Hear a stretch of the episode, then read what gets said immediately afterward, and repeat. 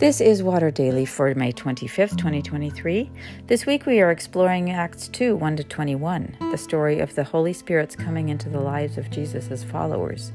Today's reflection is upon all flesh.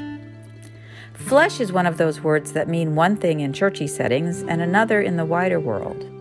Out there, it means bodily substance, plant or animal. In Bible world, it refers to humanity or human nature. This is how Peter uses it when trying to interpret the furor at Pentecost. He locates this event as the fulfillment of a prophecy. Quote, This is what was spoken through the prophet Joel. In the last days it will be, God declares, that I will pour out my spirit upon all flesh. End quote. We meet the Holy Spirit in the Hebrew Bible hovering at creation, inspiring artisans, speaking through prophets. References increase in the New Testament, especially in Luke's stories, prophetic utterances, Jesus' conception, baptism, and subsequent ministry. Jesus is often said to be full of the Spirit when miracles are recounted. The Spirit was not limited to Jesus, but Jesus, the Son of God in a human body, was the first human with the capacity to hold and wield the Spirit's power full strength. That's why he could do such works that we think of as miracles, because faith and spirit were undiluted in him. I've come to believe that the chief goal of Jesus' ministry with his followers was to help increase their capacity for holding and wielding the Spirit's power so that God's life would be less diluted in them too. Far more than teaching them to do, he was equipping them to receive and live out the life of God. If God wants this life to be abundant in the world, God needs vessels with the breadth and depth to carry such love, such power. What changed at Pentecost is that the presence of God was poured into human containers, ready or not.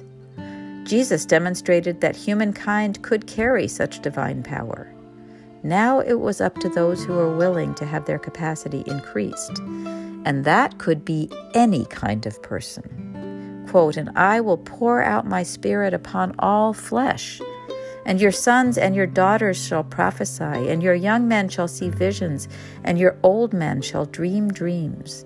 Even upon my slaves, both men and women, in those days I will pour out my spirit, and they shall prophesy.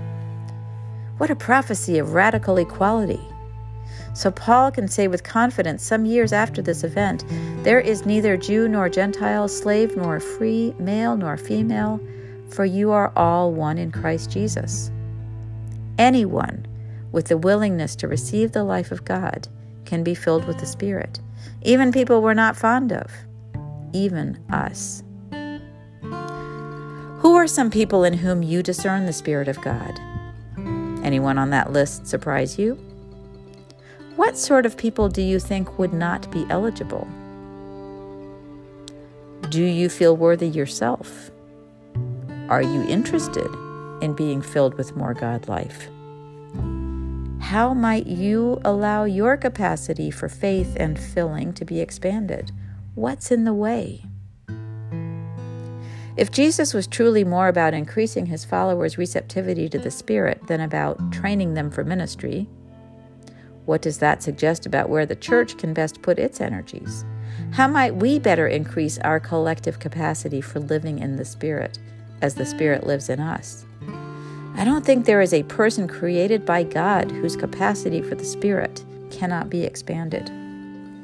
Pentecost was only the beginning. We can live the rest of the story every day.